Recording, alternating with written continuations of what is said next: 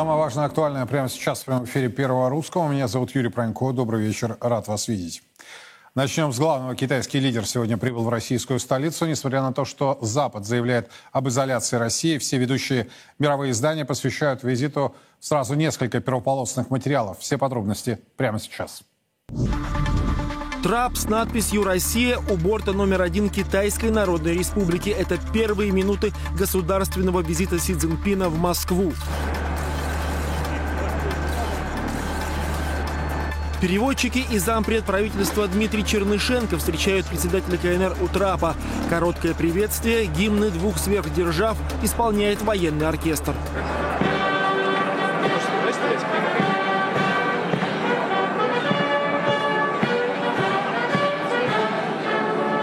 Накануне визита в российской газете вышла статья председателя КНР.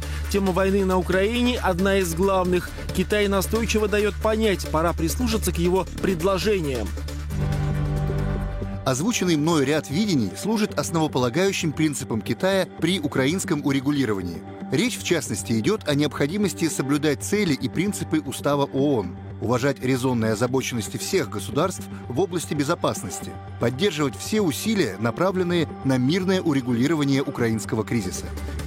Зеркально главная газета Компартии Китая Жиминь Жибао публикует статью с анализом мировой ситуации за подписью президента России. Проводимый США курс на двойное сдерживание России и Китая, а также всех, кто не поддается американскому диктату, приобретает все более острый и напористый характер. Идет демонтаж архитектуры международной безопасности и сотрудничества. Россия объявлена непосредственной угрозой, а Китай – стратегическим конкурентом. Реакция США и Европы на сегодняшнее событие банально предсказуема. Альянс с Китаем для России означает усиление позиций в крупнейшем военном противостоянии после Второй мировой войны. Что на уме у коллективного Запада, то на языке у официального представителя Пентагона – если эта встреча приведет к какому-либо призыву о перемирии, это будет неприемлемо, потому что это только ратифицирует завоевание России к сегодняшнему дню и даст господину Путину время подготовить новых людей и спланировать новое наступление, когда ему будет удобно. Что бы ни раздавалось из-за большой лужи, караван идет. Вечером во время личной встречи Владимир Путин и Си Цзиньпин не дали аналитикам повода сомневаться в единстве курса и позиции. Уважаемый господин председатель, Дорогой друг, добро пожаловать в Россию, в Москву. Обе наши страны в настоящее время прилагают огромные усилия к достижению нашей цели в деле развития и процветания. Собственно, визит Син Цзиньпиня продлится в российскую столицу три дня. Завтра будут основные переговоры о их значении, в том числе с геополитической точки зрения обсудим э, с нашим экспертом. Максим Кузнецов ко мне присоединяется. Максим, добрый вечер. Здравствуйте. На ваш взгляд, почему так Запад нервничает? Я сегодня в течение всего дня читаю, смотрю э, американские, европейские э, медиа и понимаю, что они реально занервничали. Они рассчитывали на то, что смогут реально изолировать Россию. Вот самоуверенность настолько зашкаливала, что в свою же сказку они и поверили? Или что-то другое, на ваш взгляд, происходит? Ну, во-первых, действительно переживает, потому что Китай все-таки это вторая экономика мира, если считать по номиналу, и первая, если считать по ППС. И а, во многом благодаря Китаю а, мы смогли избежать э, технологической и импортной блокады, которую нам Запад хотел устроить. Как мы помним, Китай — это фабрика мира, там находятся заводы не только китайских брендов, но и многих западных брендов, и именно поставки из э, Китая смогли во многом а, обеспечить устойчивость функционирования российской экономики. именно благодаря участию Китая и китайских компаний а, российская экономика в марте-апреле, когда ее все хоронили, она не встала без а, там, той же самой компонентной базы, комплектующей базы, без а, альтернативных поставок промышленного оборудования, которое нужно для нашего народного хозяйства.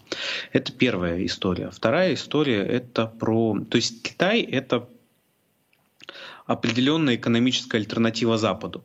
Угу. Она это не то же самое, что и Запад, это разные истории, и разная структура экономики, разный уровень развития, разная технологическая база. Но тем не менее, как экономическая единица, Китай это альтернатива Западу. Это мощный центр силы, мощный центр накопления капитала. И э, когда, нам, когда Запад говорит про блокаду, изоляцию России, то э, Действительно, если мы посмотрим на последнее время, то в Россию посещало не так много лидеров сверхдержав за последнее время, за последний год.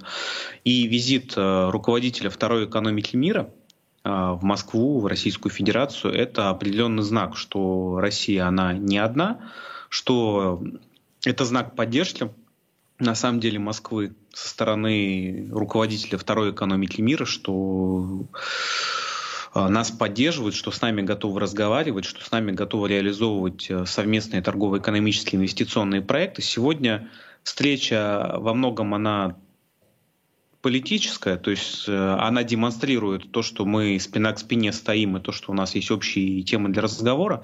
Завтра будут э, более подробные экономические разговоры, и будут, будет оглашен ряд э, торгово-экономических инвестиционных проектов, которые уже заставят наших коллег, возможно, нервничать еще сильнее.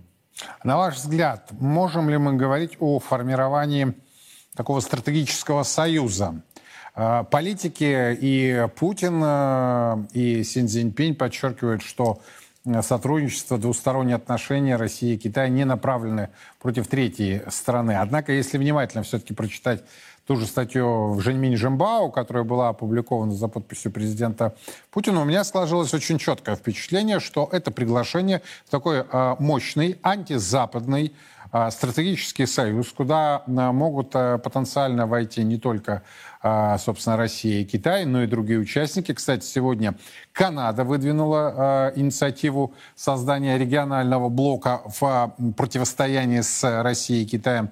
Вот на ваш взгляд, а, политкорректность как долго будет продолжаться, и можем ли мы говорить действительно о стратегическом партнерстве?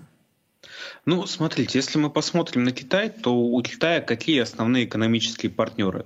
Первый партнер по товарообороту – это страны АСИАН – то есть это ближайшие соседи страны Юго-Восточной Азии. Второй торговый партнер – это Евросоюз. Третий партнер – это Соединенные Штаты Америки. Россия динамично э, Торговля с Россией динамично развивается, и она достигает э, уже больше, чем 190 миллиардов долларов в эквиваленте. Но, тем не менее, товарооборот с Россией, он, больше, чем, э, он более чем в три раза уступает торговле с Америкой. То есть Россия является для Китая политической альтернативой, и, э, но не является экономической, потому что все-таки здесь важнее всего и для России, и для Китая переманить на свою сторону Европу, потому что и для России, и для Китая Америка является естественным а, конкурентом, потому что Америка делает разные не очень хорошие вещи на наших границах, а, во многом при их участии. А Америка является глобальным конкурентом Китая в плане в технологическом плане, в валютном плане, то есть юань он с долларом конкурирует, и это тоже важно. В то время как у нас, по большому счету, с Европой каких-то значимых э, проблем э, системных нет. То есть мы с ними являемся... Если не считать таковым украинский кризис. Ну, он инспирирован не европейскими коллегами все-таки, а, но по большому счету, по большому счету с Европой у нас устоявшееся и естественное экономическое сотрудничество, которое сейчас у нас притормозилось, но тем не менее оно естественное. У Китая э, с Европой тоже устойчивое сотрудничество. Просто нам, э, просто Америка специально выбивает Европу из-под сотрудничества с Россией и с Китаем и специально настраивает. Но если здесь э, штыки европейские развернутся, то э, ситуация, она принципиальным образом поменяется. И а что может их развернуть? А это вопрос э, именно альтернативы. То есть надо, продемонстр... надо продемонстрировать. Ну, я на самом деле не вижу альтернативы. Вот э, газовый рынок, да, или рынок углеводородов. Фондер Ляйен, другие больные на голову типа Барреля, э, Шольца э, принимают решение отказаться от э, российских энергоносителей. Хорошо, Альтернатива э, СПГшные поставки из э, Соединенных Штатов. Цена другая, все другое. я не вижу, чтобы они были озадачены созданием действительно или поиском альтернативы. Они четко идут в фарватере, который им определяют за океаном. Разве нет?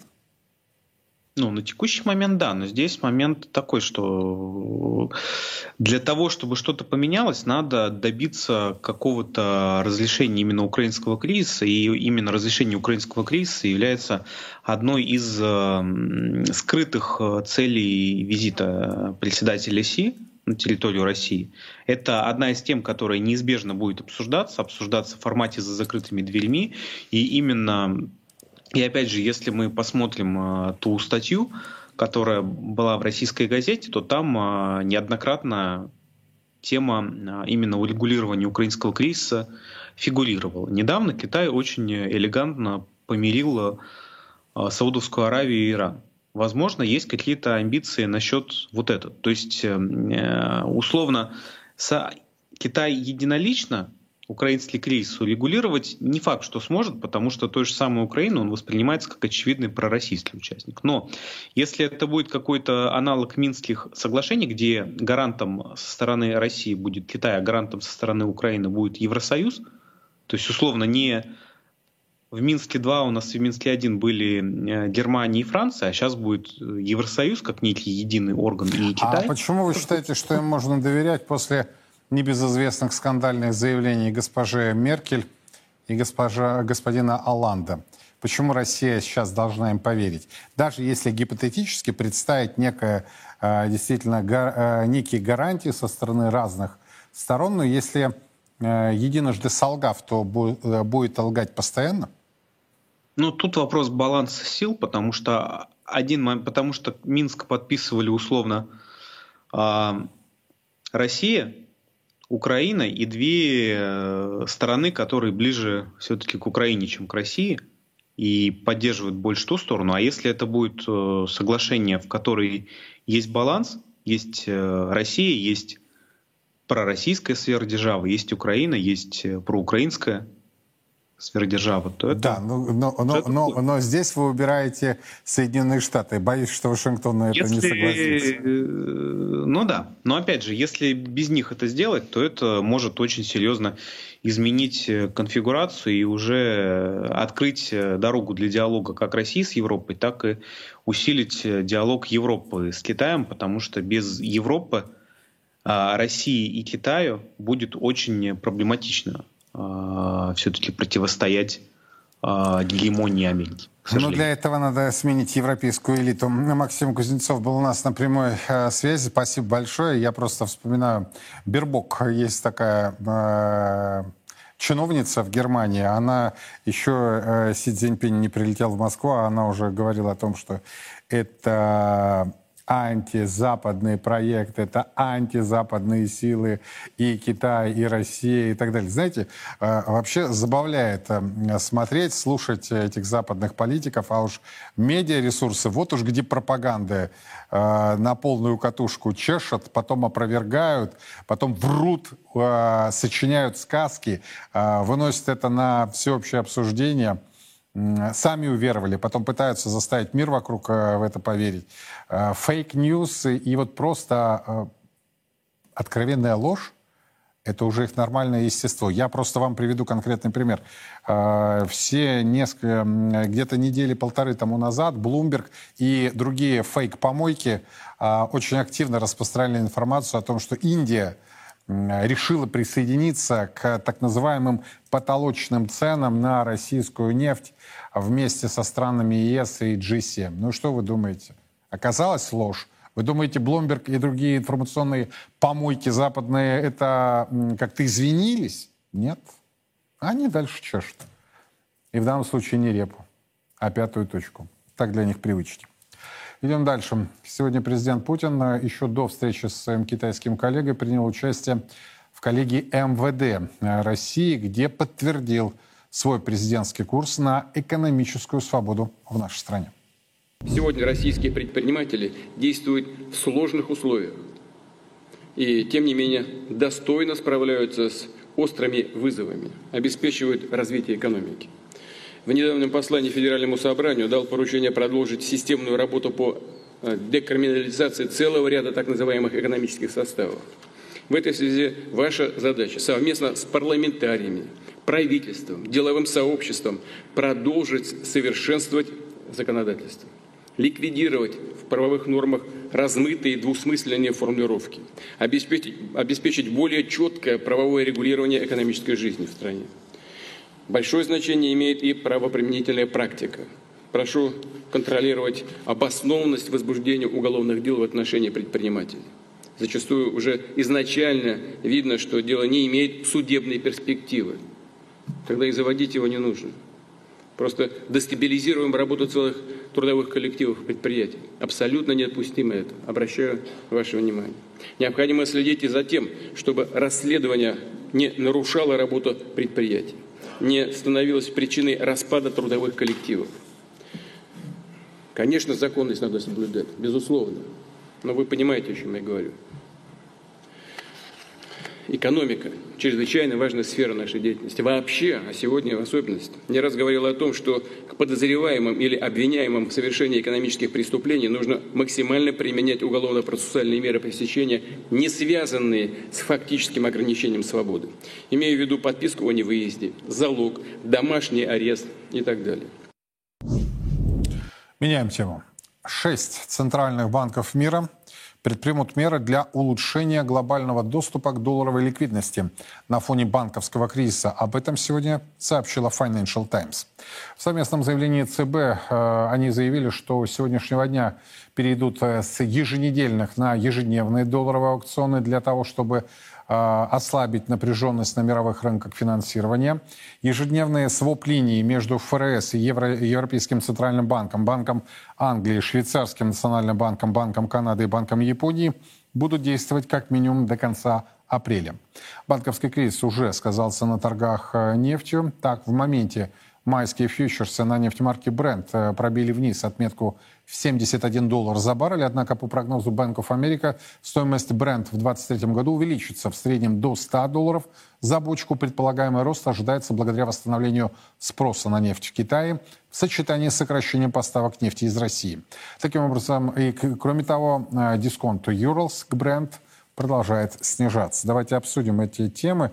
Действительно, э, кризис, э, который мы сейчас уже наблюдаем в американской и европейской банковских э, системах говорит об очень серьезной ситуации. Credit Suisse – это один из самых ярких примеров. Кстати, на американский банк Силиконовой долины до сих пор ФЕД не может найти покупателя. И мы видим, как достаточно нервозно начинают реагировать рынки commodities, в данном случае сырой нефти. Лазарь Бадалов ко мне присоединяется. Лазарь, здравствуйте. Здравствуйте, Юрий. Давайте начнем с финансовой ситуации, вот с этого совместного заявления а, нескольких э, центральных банков. Собственно, вот этот переход на ежедневные своп-линии говорит о том, что будут заливать, будут заливать полномасштабно. А, и вот буквально в конце минувшей недели JP Morgan сообщил, что эти объемы могут достичь 2 триллионов долларов. Ваш взгляд? Ну, э, тут нужно еще добавить то, что это объяви... такое заявление сделали центральные банки стран G7. Вот. Но пока их поведение можно, наверное, характеризовать следующим образом. В любой непонятной ситуации заливая рынок ликвидностью. Э, это, конечно же, еще не кризис. Ситуация пока непонятная, но достаточно опасная и достаточно нервозная. А, как мы понимаем, любая нервозная ситуация в современной экономике может легко обернуться, превратиться в кризис. А, а почему э, эти центральные банки G7 сейчас решили именно таким образом поступить? Потому что пометуют кризис 2008, пометуют 2020 э, пандемийный период. Тогда действительно и тогда, и э, тогда э, ситуацию удалось э, исправить с помощью предоставления ликвидности, большого объема ликвидности, вертолетных денег рынкам. Эм, далеко не факт, что сейчас подобное повторится, и самое главное, далеко не факт, что это поможет, потому что есть еще один очень важный момент – в нынешней ситуации, характеризующие нынешнюю ситуацию, это высокие процентные ставки. Ликвидность при высоких процентных ставках может не помочь. А процентный риск может оказаться существеннее.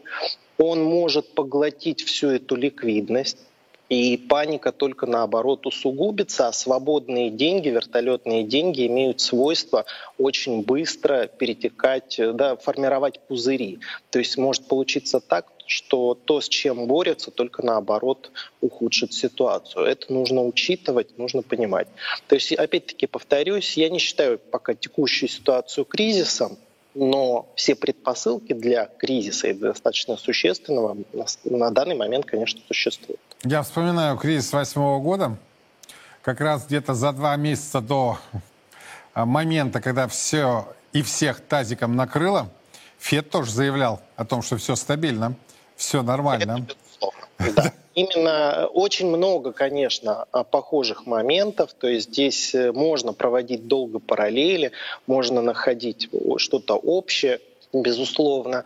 Но, тем не менее, все-таки преувеличивать э, пока влияние вот этих американских банков не стоит. Да? Но, опять-таки, очень много будет зависеть от поведения ФРС.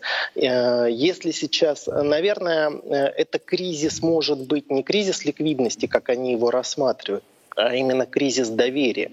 И ликвидность в этой ситуации может не помочь. То есть э, на самом деле есть отличающие моменты, которые могут коренным образом сыграть э, в злую шутку с западной финансовой системой.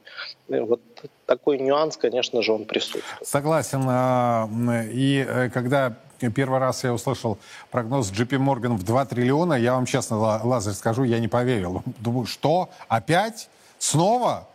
Да, на те же грабли? Да, эти суммы на самом деле по сравнению с предыдущими периодами, они уже не кажутся такими огромными, чем-то таким нереальным. Но, как я уже сказал, это очень похоже на ситуацию, что в любой непонятной ситуации заливай ликвидностью, а там уже рынок как-нибудь сам разберется. Но, как я сказал, боюсь, что в этой ситуации просто ликвидность рынку может не помочь потому что есть вот э, такие водные, которых раньше не было или с которыми проще было справляться. То есть э, проблему-то, собственно говоря, к текущей ситуации что привело? Высокая инфляция. Высокая инфляция, инфляция издержек, с которой попытались бороться с помощью повышения процентных ставок. Ну а дальше это потянуло процентный риск и пока привело к той ситуации, которую имеем. Если вот коротко, как, как э, э, рынки комодити себя поведут? Ну вот э, нефть все-таки тестирует вниз достаточно серьезные уровни. Я наблюдал и за валютными секциями. Собственно, даже в паре евро-доллар я наблюдаю, пока наблюдаю в моменте укрепления европейской валюты. Однако, например, в паре рубль-доллар, ослабление российского рубля сегодня – была новость о том, что четырехлетних минимумов достиг израильский шекель. Э, и все это связывают э, с предстоящим или возможным кризисом. Вот на ваш взгляд, на наши традиционные экспортные товары – как себя я поведут? бы еще посмотрел, вот если мы говорим про рынок commodities, я бы еще посмотрел на рынок золота. А вот там на самом деле на рынке золота и на рынке драгметаллов, наверное, происходят более интересные вещи. То есть золото традиционно ведет себя как актив убежища такой предместник, сигнал о том, что действительно мы находимся в предкризисной ситуации. Ну, то есть не американский доллар, доллар не э, тр, трежерис, а именно да. золото может стать? Именно золото, угу. да, потому что вот обратите внимание, как себя ведут инвесторы, то есть пометуя предыдущие кризисы, обратили внимание именно на рынок золота. Пока об этом э, особо никто не говорит, но поведение золота достаточно интересно в этой ситуации. Спасибо большое. Э, Спасибо. Э, Лазарь Баталов был у нас на прямой э, связи. Обсуждали происходящее сейчас в финансах и в экономике. Ну, я-то убежден, что медный тазик вот прям приближается с скоростью, с очень большой скоростью. И, понимаете, в 2008 году ни одно агентство, кстати, надо уже забывать про эти все рейтинговые агентства, про Moody's, S&P и так далее. Вот ни одно агентство, ни один рейтинг не показали ту кризисную ситуацию, которую мы наблюдаем сейчас в Европе и в Соединенных Штатах. Более того, банк Силиконовой долины буквально за пару месяцев до своего банкротства был э, лидером в рейтингах Forbes. Э, его менеджмент получал престижные финансовые награды. Будем обязательно следить, и подробности последуют в наших эфирах. Ну а теперь еще об одной возмутительной теме, которая действительно всколыхнула нашу страну да и мир, а, начиная с пятницы вечера. И вот сегодня зампредседателя Совета Безопасности России Дмитрий Медведев назвал нулевой эффективность так называемого Международного уголовного суда, который выдал ордер на арест президента Владимира Путина и уполномоченной по правам ребенка Марии Львовой-Беловой. Господин Медведев сегодня заявил, что, цитата, «все ходят под Богом и ракетами». Вот возьмем этот никому не нужный МУС, созданный на базе Римского статута, в который не вступили крупнейшие государства. Кого он привлек к ответственности? Три десятка никому неизвестных лиц? Президент Судана плевал на эти обвинения и, несмотря на военный переворот у себя, недоступен для правосудия. Остальные вообще не стоят упоминания. Иными словами, эффективность их деятельности нулевая. Судьи МУС раздухарились напрасно. Смотрите, мол, мы храбрые, не поднять руку на крупнейшую ядерную державу. Увы, господа, все ходят под богом и ракетами. Вполне можно себе представить точечное применение гиперзвукового «Оникса» из Северного моря с российского корабля по Гагскому зданию суда. Его не сбить, увы. И суд – лишь убогая международная организация, а не население страны НАТО. Поэтому и войну не начнут, побоятся, и жалеть никто не будет. Так что, граждане судьи, внимательно смотрите в небо. Я напомню, Международный уголовный суд 17 марта выдал аре, э, ордер на арест Владимира Путина и уполномоченной по правам ребенка Марии Львовой-Беловой. Суд э, постановил, что они, цитата, предположительно несут ответственность за военные преступления, связанные с незаконной депортацией населения детей с Украины. Кремль уже назвал решение суда ничтожным с точки зрения права. Сегодня, в свою очередь, Следственный комитет России завел уголовное дело на судей Международного уголовного суда, выдавших ордеры на арест президента России детского омбудсмена. В ведомстве отметили, что также возбуждено дело против прокурора Международного уголовного суда по статьям привлечения заведомо невиновного к уголовной ответственности – содеянное э, с незаконным обвинением лица в совершении тяжкого или особо тяжкого преступления, а также приготовление к нападению на представителей иностранного государства, пользующегося международной защитой, целью осложнения международных отношений.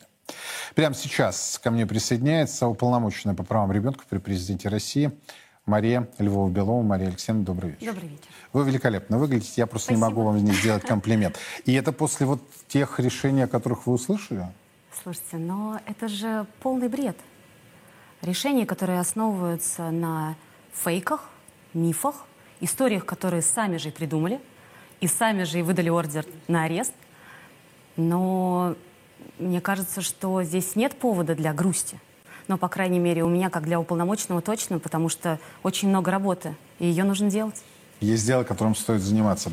Вот давайте, я обязан, как журналист, вам задать этот вопрос. Смотрите, значит, судьи так называемого вот этого МСУ посчитали, что предположительно, мне вот это очень понравилось. Предполож... Да, да, да, может быть, может, а может, а может не быть. Да. Факт или не факт, да кто его знает.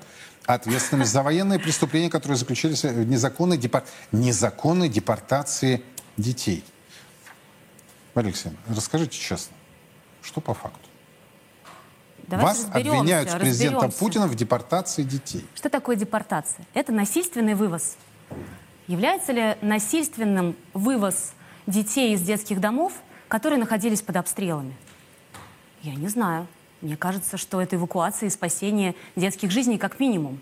А мы не просто их эвакуировали, а мы дали для них возможность семейного окружения, почувствовать себя любимыми. И э, я всегда рассказываю историю о двух мальчиках, которых мы везли в семью в Московскую область. И они говорили, что мы когда в бомбоубежище сидели, мы, говорит, очень боялись, что нас приемные родители никогда-никогда не найдут. И вот мы сейчас едем к маму, к маме, к папе, братьям, сестрам, собачки, там у нас кошечки, и вот у нас сейчас появляется совершенно другая жизнь. И когда ты лично знаешь эти истории, когда ты понимаешь, что тогда происходило, когда ты понимаешь, что по-другому поступить было невозможно, потому что это действительно про спасение детей из-под обстрелов. И получается, что по мнению э, Запада э, мы должны были их там оставить и как бы принципиальные позиции не трогать с места. Но это же в корне неверно. На сегодняшний день у нас 380 детей находится в 18 регионах России. Они все живут в семьях. Это не просто дети, это дети из больших семейных групп. 5, 7 это и 9 братьев. Конечно, это дети, которые долгое время находились в детских домах Луганской Народной Республики, Донецкой Народной Республики, у которых вообще не было шанса на попадание в семью в силу их большой численности, вот как я говорю, семейных групп. Когда братья и сестры, мы не можем их разлучать. Они должны только вместе поехать. У нас одна семья, представляете, 9 детей, 9 братьев и сестер. Детей. И их взяла семья из Московской области. И мало того, что они обрели родителей, они друг друга увидели, потому что они были все в разных детских домах. Они познакомились некоторые в самолете. Понимаете? Но вот такие и истории. Вот за это спасение вас решили? И за это спасение. Или, например, а, пятеро братьев-сестер с тугоухостью. У нас в России нашлось сразу три семьи, которые готовы были взять их под опеку. И дети сами выбирали, кому они хотят пойти. А давайте я разверну ситуацию. Опять-таки, я не то, что вам оппонирую, я просто хочу, Очень чтобы хорошо, после этого эфира, да, ваши оппоненты, те, кто вам выдвинул с президентом Путиным вот это вот угу. уголовное преследование, да, как-то подумали хотя бы. Да? А, если у этих детей есть родственники на Украине, поддерживаете ли вы подобные контакты? Готовы ли вы передать этих детей украинским родственникам? Вот как вы разбираете? Наверняка такие уже случаи конечно, у вас есть. Конечно, есть. На сегодняшний момент у нас 15 детей. Мы воссоединили с 8 семьями. Там есть часть из них братья и сестры. А для нас принципиальная позиция. Если есть кровные родственники, которые могут заниматься воспитанием детей, это приоритет. И самое обидное, что ордер на арест а, мы получили после того, как с президентом буквально чуть меньше месяца назад на двусторонней встрече мы обсудили, что если подобные ситуации будут, то мы обязательно должны сделать все, чтобы дети соединились со своими родителями. И как только к нам поступает сигнал об этом, мы их тут же отрабатываем. Но знаете, что обидно? Что вот мы одного папу, а, который был разлучен в силу разных обстоятельств с тремя детьми, в течение суток, как только к нам эта информация поступила, а, помогли приехать, соединились с детьми, обеспечили всем необходимым и оплатили еще дорогу, собственно, назад. И после приезда а, значит, на территорию Украины, первое, что он сделал, он снялся в репортаже о том, как трудно ему было забрать детей, о том, как э, мы этому всячески противостояли, о том, что этих детей собирались забрать в приемную семью – при То том, это ложь. Что, да, при том, что у нас есть и переписка, и видеофиксация, и фото. То есть я вам А может быть, течение, стоит это опубликовать? течение, ну, то есть вот играть суток. по их правилам, да? Если они вас обвиняют, если они лгут, ну, ставить на место. А как иначе? Э, на самом деле таких ситуаций довольно много. И они связаны не только с устройством детей, а они связаны, например, с лечением и реабилитацией детей, которые пострадали в ходе э, военных действий. Например, у нас был мальчик, которого протезировали, лечили э, в Центре реабилитации и травматологии в Донецкой Народной Республике. Я лично сидела у кровати этого мальчика. Мы привезли все необходимое для него. Потрясающий хирург Евгений Жилицын сделал вообще совершенно невероятную операцию, которая позволила этому мальчику сохранить ноги. И когда мы помогли ему э, вернуться в Украину к бабушке, потому что родители погибли, угу. первое, что там произошло, в больницу приехал Зеленский, который на всю Украину показал, что вот как все плохо у нас э, в Донецкой Народной Республике, что вот они спасли этого мальчика, и они сейчас будут его лечить, при том, что даже повязки не поменяли, а оставили э, прежние, с которыми он уехал. Поэтому, на самом деле, таких историй очень много. И мы можем сколько угодно пытаться это все опровергнуть. Они не слышат. Понимаете, в чем дело? Мы же общались и э, с ООН, мы общались с Красным То Крестом. То есть вы пытались вести Мы пытались, э, мы диалог. говорим, что, коллеги, мы открыты. Если вы знаете случаи, мы готовы этому содействовать, готовы этому способствовать, и мы, собственно, это делаем. Но ни одного официального обращения в наш адрес не поступило. Было два обращения к моей коллеге Татьяне Николаевне Москальковой по детям. Мы, собственно, их отработали. Угу. Конечно, самое большое внимание сейчас к группе, которую мы привезли из Мариуполя, 31 ребенок, это к разговору о тысячах детей, которых мы депортировали. Собственно, они все у нас э, подсчитаны все, мы знаем, где, кто и как, как их судьба складывается. И вот сейчас мы говорим про 31 человека, которых, которых эвакуировали из подвалов Мариуполя. Эвакуировали, потому что у части из них сбежали приемные родители, просто потому что не время. А у кого-то приемные родители отдали документы, как у моего приемного сына, и сказали, дальше каждый сам за себя. Кто-то учился в колледже, и директор колледжа сбежал, а ребята остались без опеки. И вот наши военные их собрали, 31 ребенок в возрасте от 5 до 17 лет. Привезли их в Подмосковье, чтобы ребята хоть чуть-чуть подышали. Ну, потому что правда невозможно. Потому что нужно было заняться их медициной, заняться их психологическим состоянием. И вот часть из них, проработав по родственникам, кто-то вернулся а, уже совершеннолетним э, в Донецк. А, кого-то забрали родственники. Вот, собственно, папа вот этих троих uh-huh. детей забрал как раз из этой группы. А остальные дети просто сказали, что мы хотим остаться. И мы хотим пойти в семью. И вот э, про этих детей как бы больше всего споров идет, потому что они были на территории Мариуполя. Но когда мы смотрим репортажи и публикации, там говорится о каких-то тысячах де- детях. Ну давайте будем объективными. Давайте списки, давайте разбираться, давайте конкретных э, законных представителей. Мы не можем добиться, понимаете? Это вот это все огульно, а что голословно. Они вам отвечают? Ничего не отвечают. А, то есть вообще... Нет, нет, вообще. Мы говорим, что мы создали специальный канал, Коллеги, звоните, присылайте на почту. Это везде открыто. Это, собственно, МИДом было активно э, разрекламировано. Да? То есть мы готовы всячески этому способствовать. У нас, например, сейчас группа детей э, в, Крым, в Крыму, которые приехали из Херсонской области на летний оздоровительный отдых. Uh-huh. И получилось так, что часть родителей осталась за линией фронта. И вот их изначально там было довольно много. Сейчас мы говорим о 56 детях.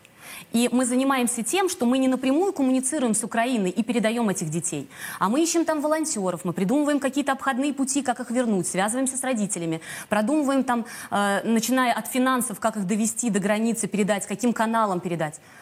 Но давайте, если мы говорим о возвращении детей, давайте вести э, диалог. Давайте, мы, мы, я еще раз говорю, мы открыты, мы готовы к взаимодействию, если это касается благополучия детей. Как вы думаете, вот, э, все-таки наверняка вы об этом размышляете. Почему Зеленскому крайне важно вот э, представить эту ситуацию в подобном ракурсе, как вот он это представил, да? Тем более вы привели пример с мальчиком, да, которого прооперировали российские хирурги, врачи. Угу. При этом на стороне Зеленского вот этот так называемый Международный уголовный суд, который меня особенно позабавила э, фраза господина Байдена – о том, что, дескать, это правильное решение, да, то есть это президент страны, который э, не признает, э, собственно, да, этот да, международный да, уголовный да. суд. И, кстати, сама Украина тоже не признает э, этот международный уголовный суд. Ну ладно, я это опускаю. На ваш взгляд, почему Зеленскому это так вот А мне кажется, важно? что настроение Запада постепенно меняется. Думающие люди начинают трезво смотреть на вещи – я буквально вчера разговаривала с одной знакомой, которая в силу своей профессии часто э, выезжает за границу. И она говорит, люди подходят и говорят, мы за вас, мы с вами, мы не поддерживаем это все.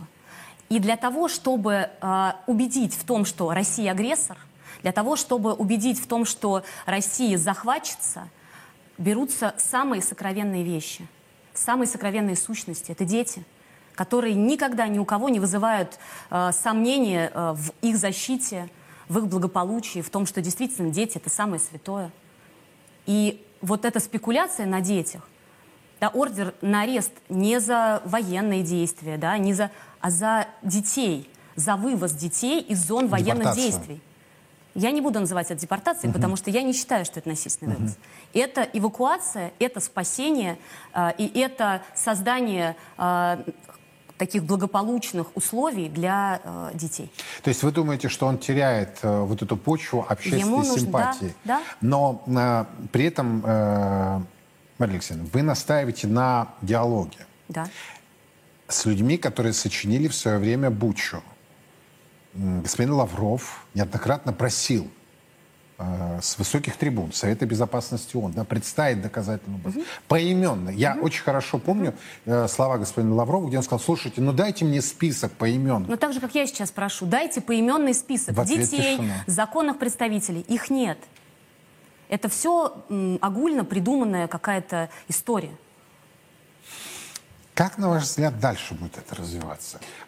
Ваше настроение, я так понимаю, э, я вам честно скажу свои эмоции, да, когда я в пятницу вечером узнал об этом решении, хорошо я был не в эфире.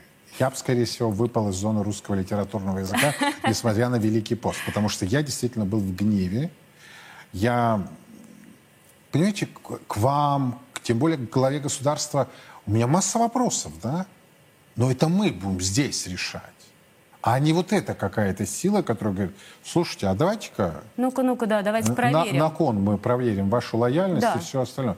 Я был очень сильно возмущен, но при этом вот ваше настроение говорит о том, что вы как-то ровно, да? А потому что я уверена, что наше дело правое. Потому что я смотрела в глаза этим детям.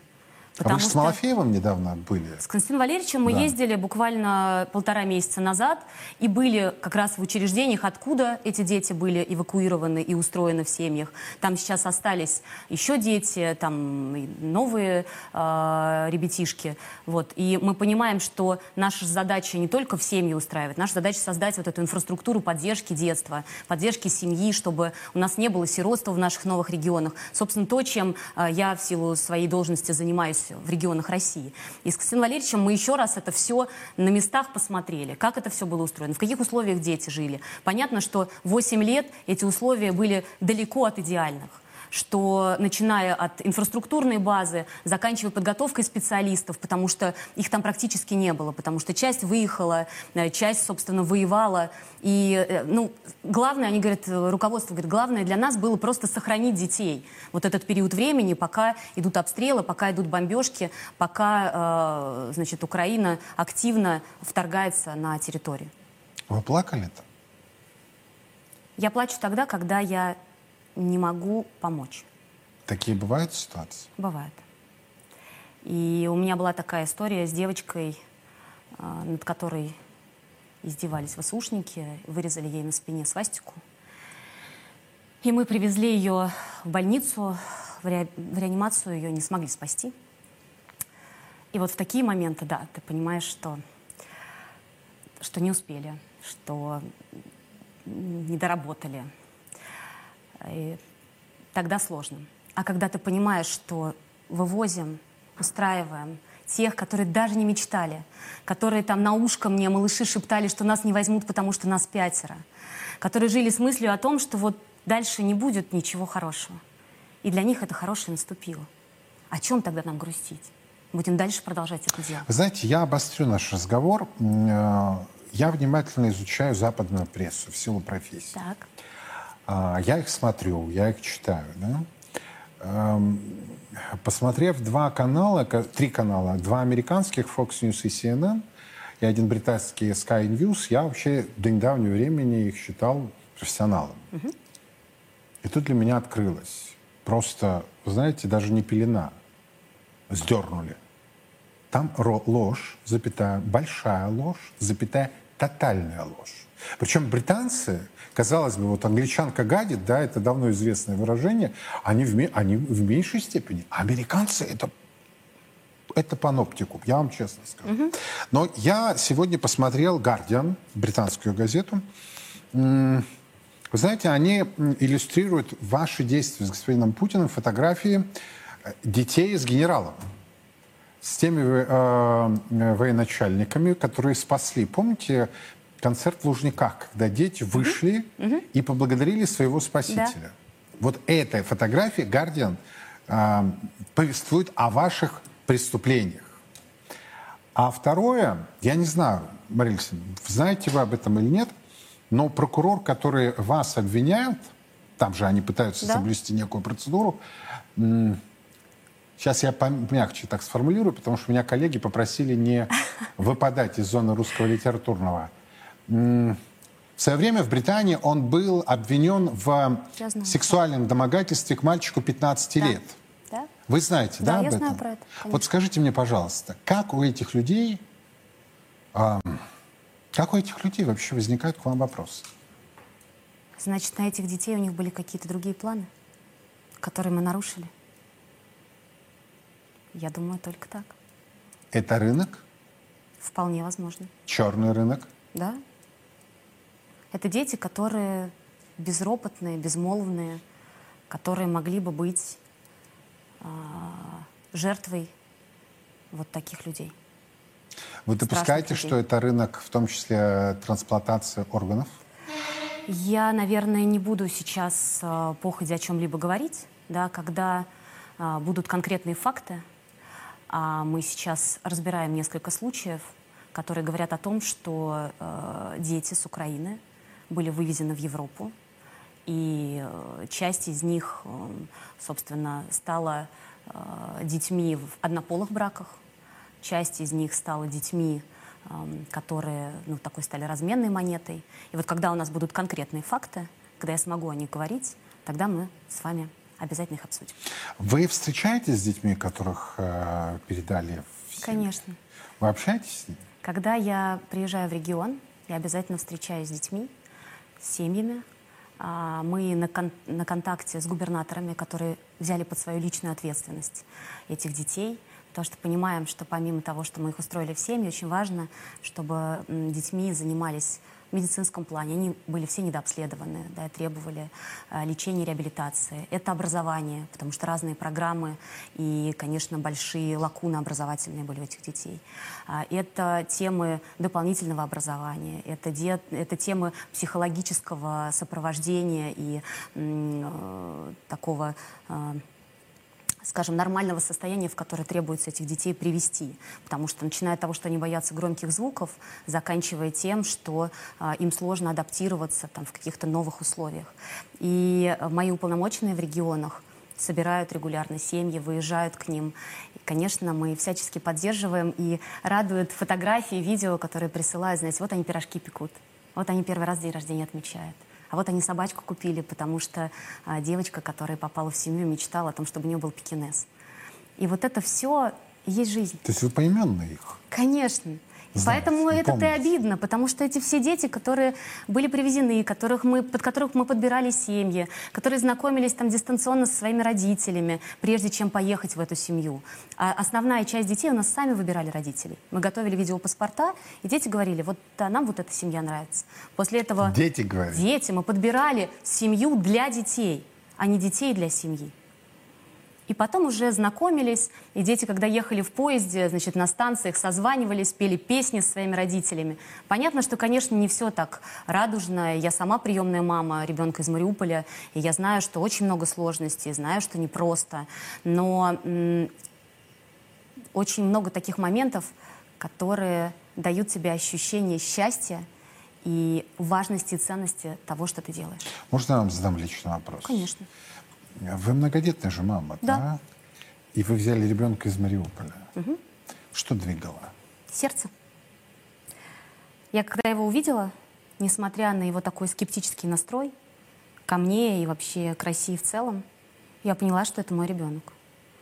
И я поняла, что если мы его не возьмем, то другим с ним будет намного сложнее. И когда вы сейчас рассказывали про иностранные СМИ и про их ложь, эта ложь помогла мне построить крепкие отношения с моим сыном.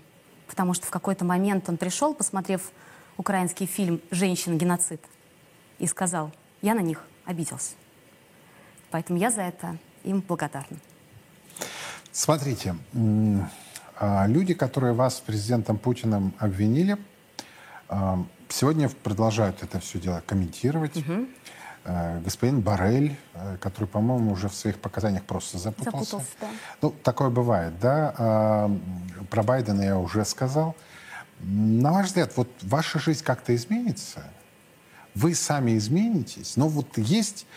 Я просто хочу откровенный ответ, да? Mm-hmm. Вот Дамоклов меч чувствуете? Что есть некая структура, которая вас президентом я думаю, вы не ожидали, да? Или ожидали, что, в общем-то, вот так вы вместе с э, Владимиром Путиным Для окажетесь в, од... честь. в одной компании? Большая честь. И домоклого меча я не чувствую.